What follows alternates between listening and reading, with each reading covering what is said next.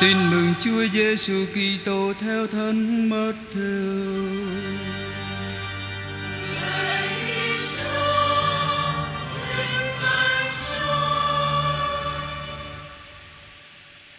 Sau khi dân chúng được ăn no nê, Đức Giêsu liền bắt các môn đệ xuống thuyền qua bờ bên kia trước trong lúc người giải tán dân chúng. Giải tán họ xong, người lên núi riêng một mình và cầu nguyện. Tối đến, người vẫn ở đó một mình. Còn chiếc thuyền thì đã ra xa bờ đến cả mấy cây số, bị sóng đánh vì ngược gió. Vào khoảng canh tư, người đi trên mặt biển mà đến với các môn đệ. Thấy người đi trên mặt biển, các ông hoảng hốt bảo nhau ma đấy và sợ hãi la lên. Đức Giêsu liền bảo các ông cứ yên tâm, chính thầy đây, đừng sợ. Ông Phêrô liền thưa với người: Thưa ngài, nếu quả là ngài thì xin truyền cho con đi trên mặt nước mà đến với ngài. Đức Giêsu bảo ông cứ đến. Ông Phêrô từ thuyền bước xuống, đi trên mặt nước và đến với Đức Giêsu. Nhưng thấy gió thổi thì ông đâm sợ và khi bắt đầu chìm, ông la lên: "Thưa Ngài, xin cứu con với." Đức Giêsu liền đưa tay nắm lấy ông và nói: "Hỡi kẻ kém lòng tin, sao lại hoài nghi?" Khi thầy trò đã lên thuyền thì gió lặng.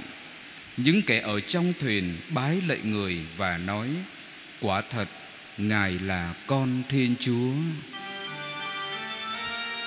Đó là lời Chúa.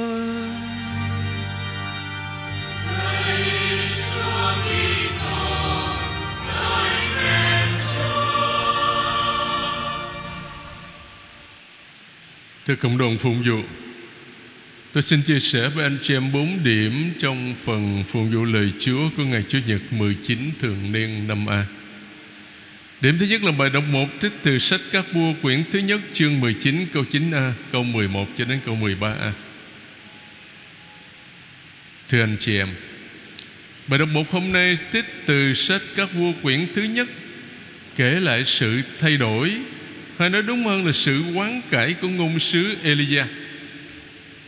Bởi vì lòng nhiệt thành của ông bị thử thách nghiêm trọng, Một đàn thì ông bị bà hoàng hậu Isabel truy sát Đàn khác ông lại hiểu sai về Thiên Chúa là đấng ông tôn thờ và hết lòng bảo vệ Tất cả bắt đầu do việc thờ bục thần của hoàng hậu Isabel Một phụ nữ ngoại giáo Con gái vua thành Tia Đã kết hôn với vua Akhab Vị vua cai trị Samari từ năm 875 cho đến năm 853 trước công nguyên.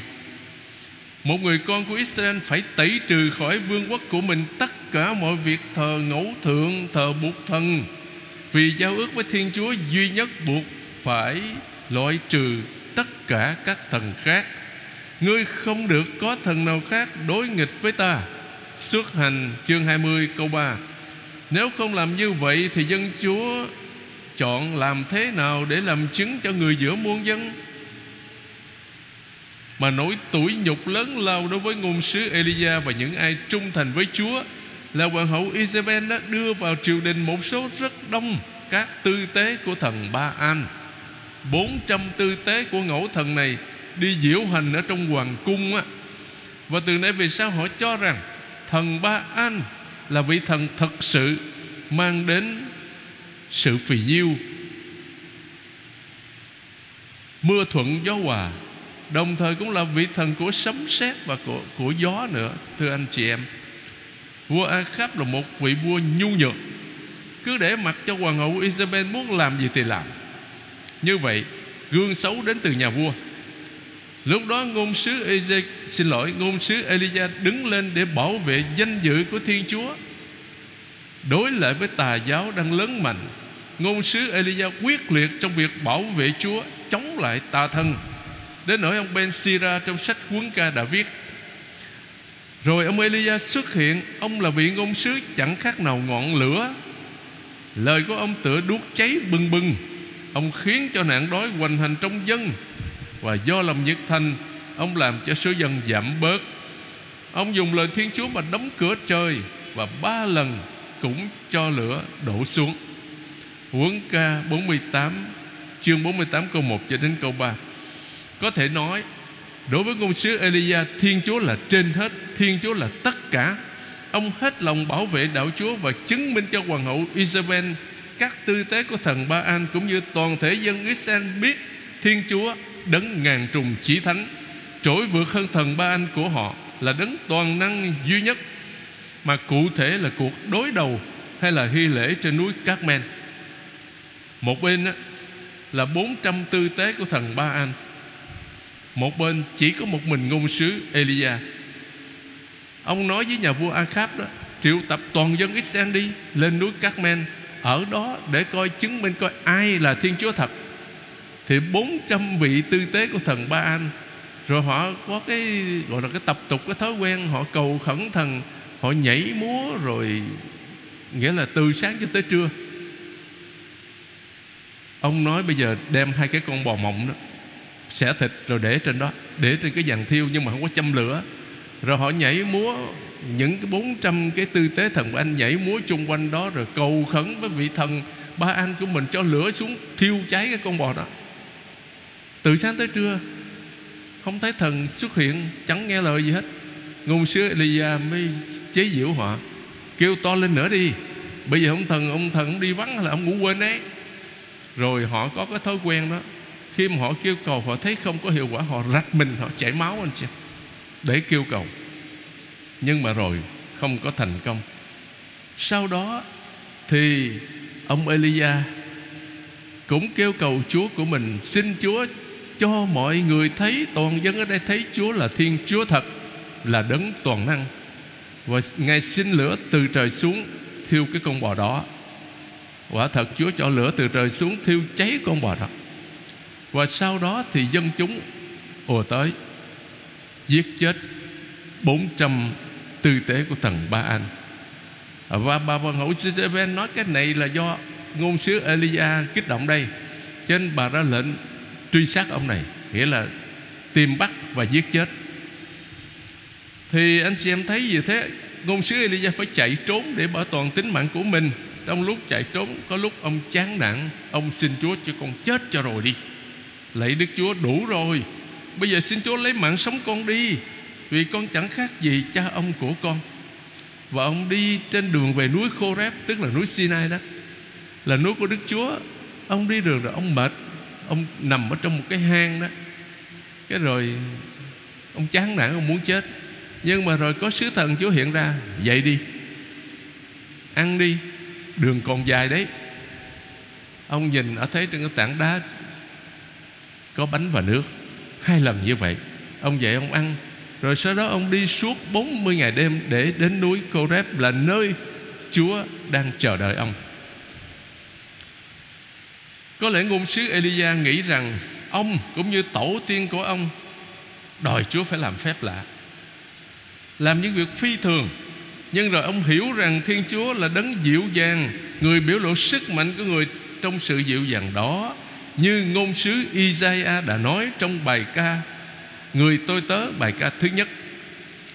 Người sẽ không kêu to, Không nói lớn, Không để ai nghe tiếng giữa phố phường.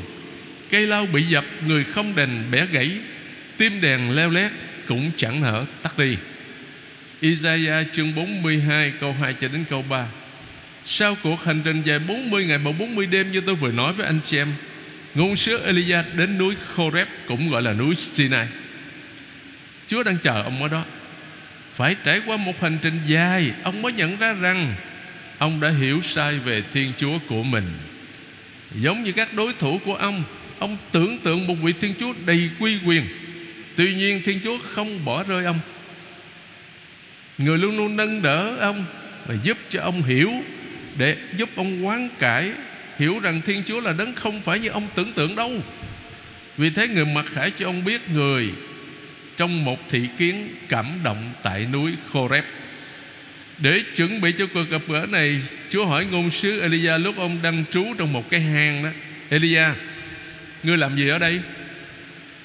Ông thưa lòng nhiệt thành đối với Đức Chúa Thiên Chúa các đạo binh nung nấu con Vì con cái Israel đã bỏ giao ước với Ngài Phá hủy bàn thờ Dùng gươm sát hại các ngôn sứ của Ngài Chỉ còn sót lại một mình con Mà họ đang lùng bắt để lấy mạng sống con đây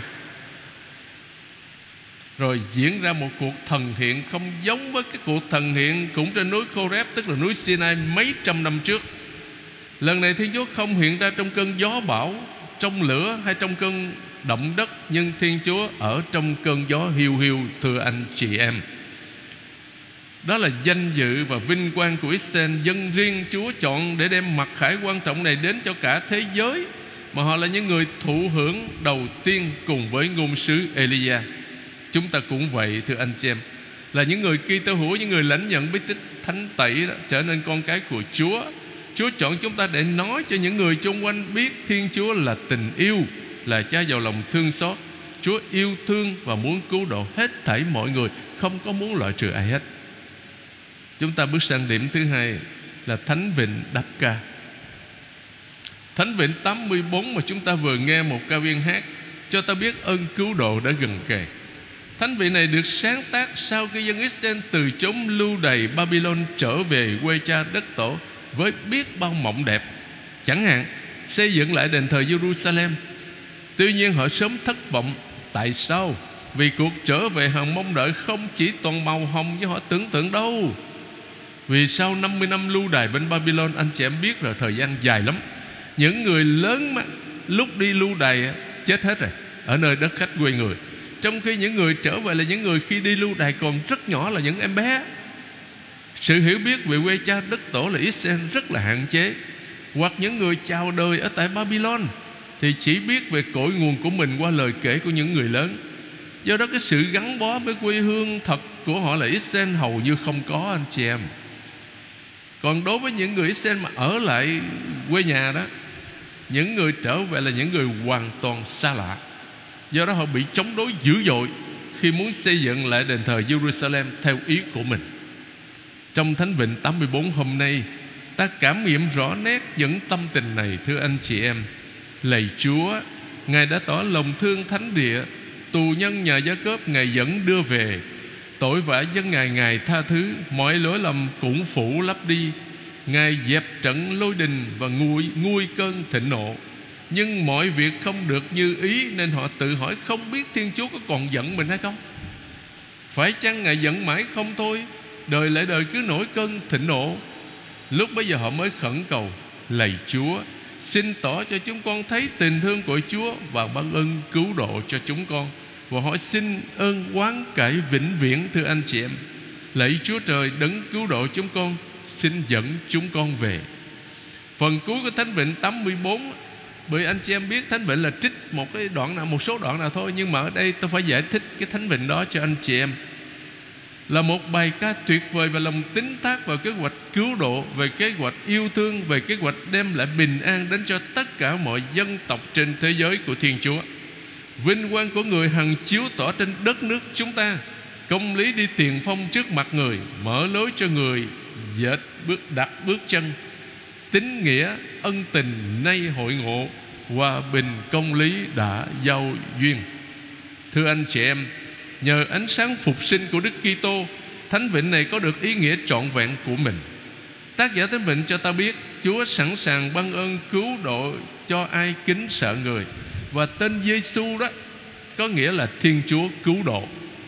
Thánh Vịnh nói tính nghĩa mọc lên từ đất thấp Và chính Chúa Giêsu đã nói, Tôi là sự thật và chúng ta đừng quên rằng Cái từ chồi non đó Là một trong những danh xưng chỉ đấng Messia Ở trong cựu ước.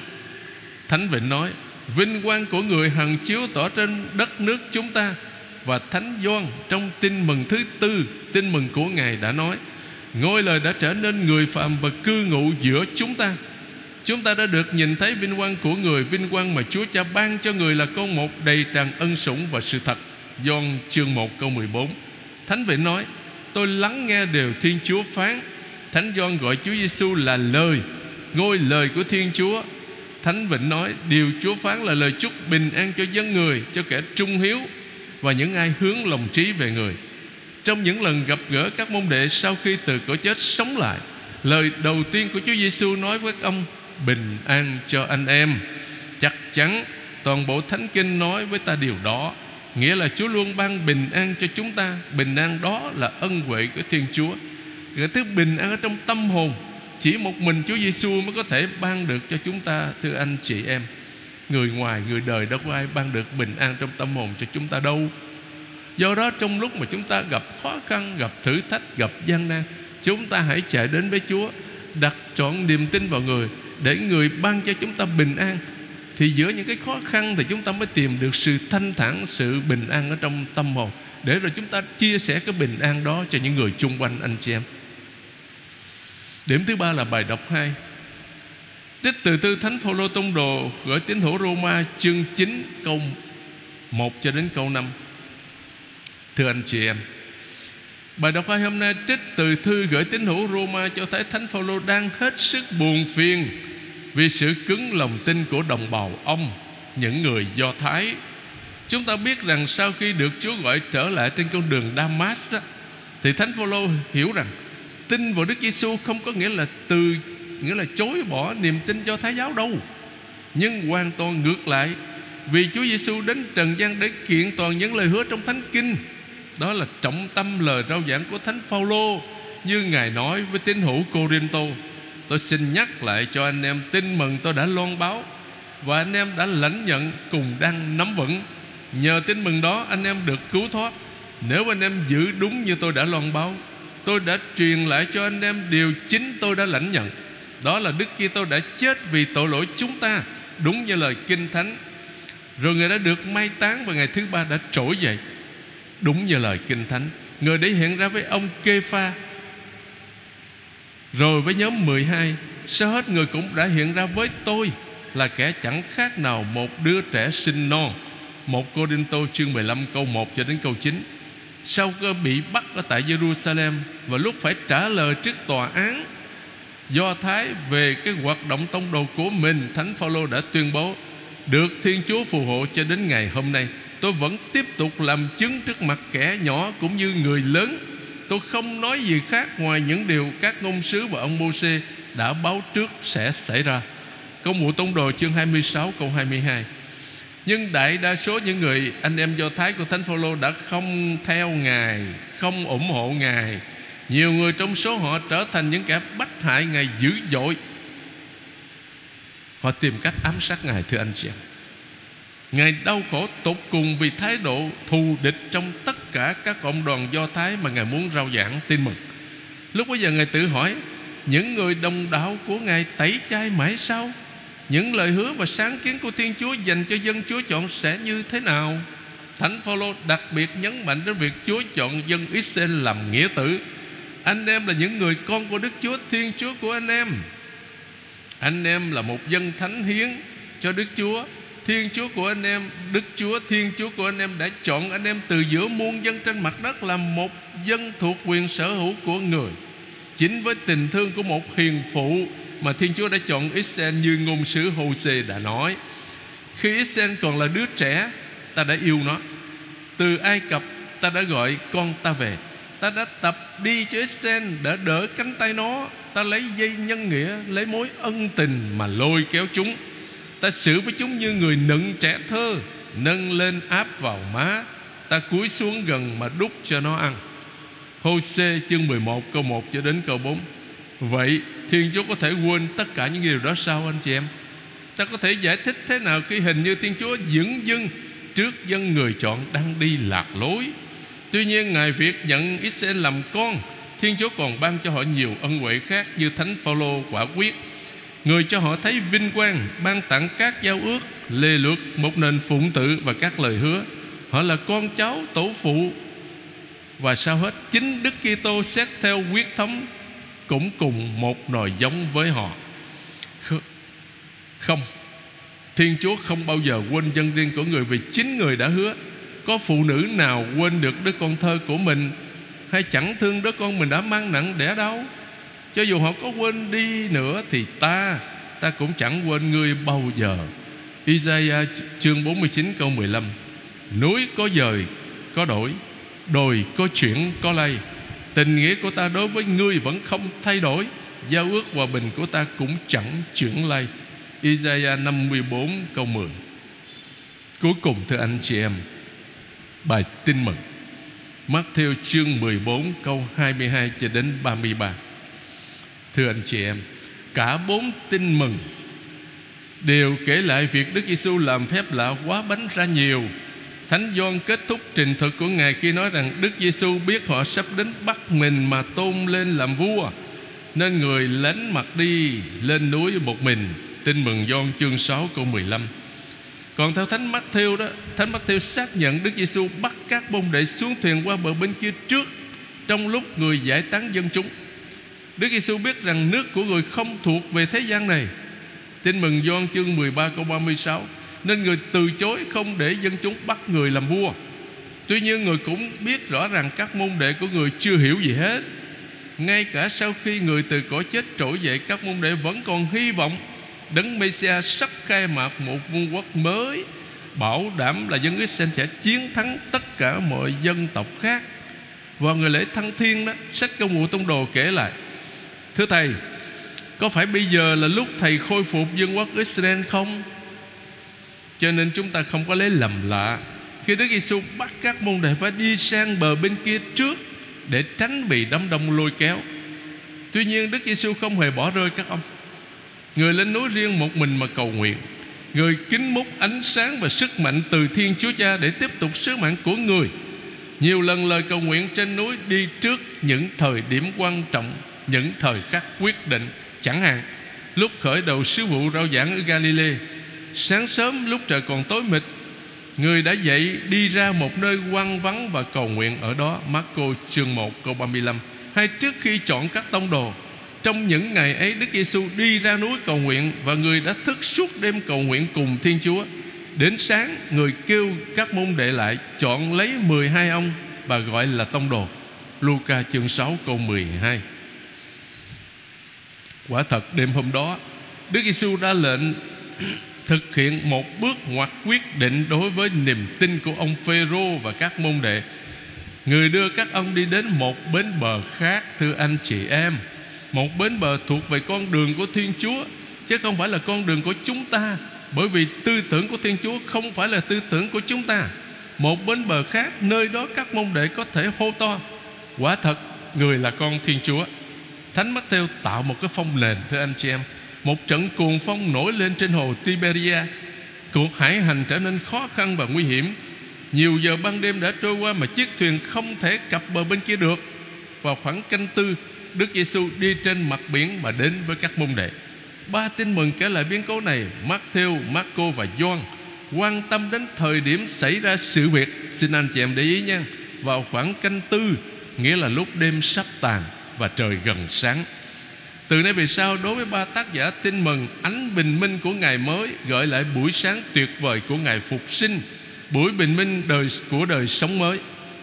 Chính vào lúc kết thúc cuộc chống chọi với cơn bão và bóng đêm để bảo toàn mạng sống, thì Đức Giêsu đến gặp các môn đệ, tin mừng thuật lại, người đi trên mặt biển. Đối với con người, thánh kinh tức là chúng ta nè. Đặc biệt biển đang nổi trận cuồng phong tượng trưng cho sự chết thưa anh chị em. Nhờ ánh sáng của mùa nhiệm phục sinh, chắc chắn tác giả tin mừng nhận ra trong biến cố này một mô xê mới. Cứu dân Israel an toàn vượt qua sóng gió của biển đỏ, hay một Joshua mới đưa dân Israel vào đất hứa khi băng qua sông Jordan. Hai cuộc vượt qua đến bờ bên kia an toàn. Xưa Chúa cho dân Israel vượt qua biển đỏ hay sông Jordan mà chân vẫn khô ráo thì nay Đức Giêsu đi trên mặt biển đến với các môn đệ. Có nghĩa là sức mạnh của thần chết trong các con sống không thể khuất phục được người. Người đã chế ngự chúng. Tuy nhiên, Đầu tiên là các môn đệ sợ hãi, Họ la lên, ma đó! Nhưng Đức Giêsu trấn an họ, Cứ yên tâm, Chính thầy đây đừng sợ. Những lời nói của Đức Giêsu trấn an các môn đệ, Ít nhất là ông Phêrô. Ông tin vào quyền năng của Đức Giêsu Nên mới thưa với người. Thưa thầy, nếu quả là thầy xin truyền cho con đi trên mặt nước Mà đến với thầy, Sau khi nghe Đức Giêsu bảo, Cứ đến, Ông Phêrô từ thuyền bước xuống đi trên mặt nước Và đến với Đức Giêsu nhưng thấy gió thổi thì ông đâm sợ Và khi bắt đầu chìm, ông la lên, Thầy ơi, xin cứu con với. Đức Giêsu liền nắm lấy tay ông Và nói trách nhẹ nhàng Hỏi cả kém lòng tin, sao lại hoài nghi? Những cộng đoàn Kitô hữu đầu tiên Phải hứng chịu những làn sóng bách hại, Kinh khủng, thưa anh chị em. Cảm nghiệm rất rõ, Phải trải qua biết bao khó khăn Để sống trọn vẹn niềm tin của mình. Thưa anh chị em, Ngày hôm nay cũng vậy thôi. Để sống trọn vẹn niềm tin, Trọn vẹn ơn gọi làm Kitô hữu, Chúng ta cần cầu nguyện thật nhiều Để xin Chúa ban ân phù trợ, Giúp chúng ta vượt qua mọi phong ba bão táp Trong cuộc sống thường ngày và có thể dắt thánh giá Theo chân Chúa đến cùng Lạy Chúa Giêsu Trong cuộc lữ hành trần thế này Không ai cho chúng con là tránh khỏi những thử thách gian nan Khi chúng con gặp phong ba bão táp Trong đời sống đức tin Xin Chúa ban ân trợ giúp để chúng con có thể vượt thắng mọi nỗi gian trưng và quyết tâm dấn thân theo Chúa đến cùng. Khi gặp khó khăn, khi gặp thử thách, khi gặp gian trưng ở trong đời sống đức tin thường ngày, chúng ta có chạy đến cùng Chúa để xin người nâng đỡ, để xin người ủi an không?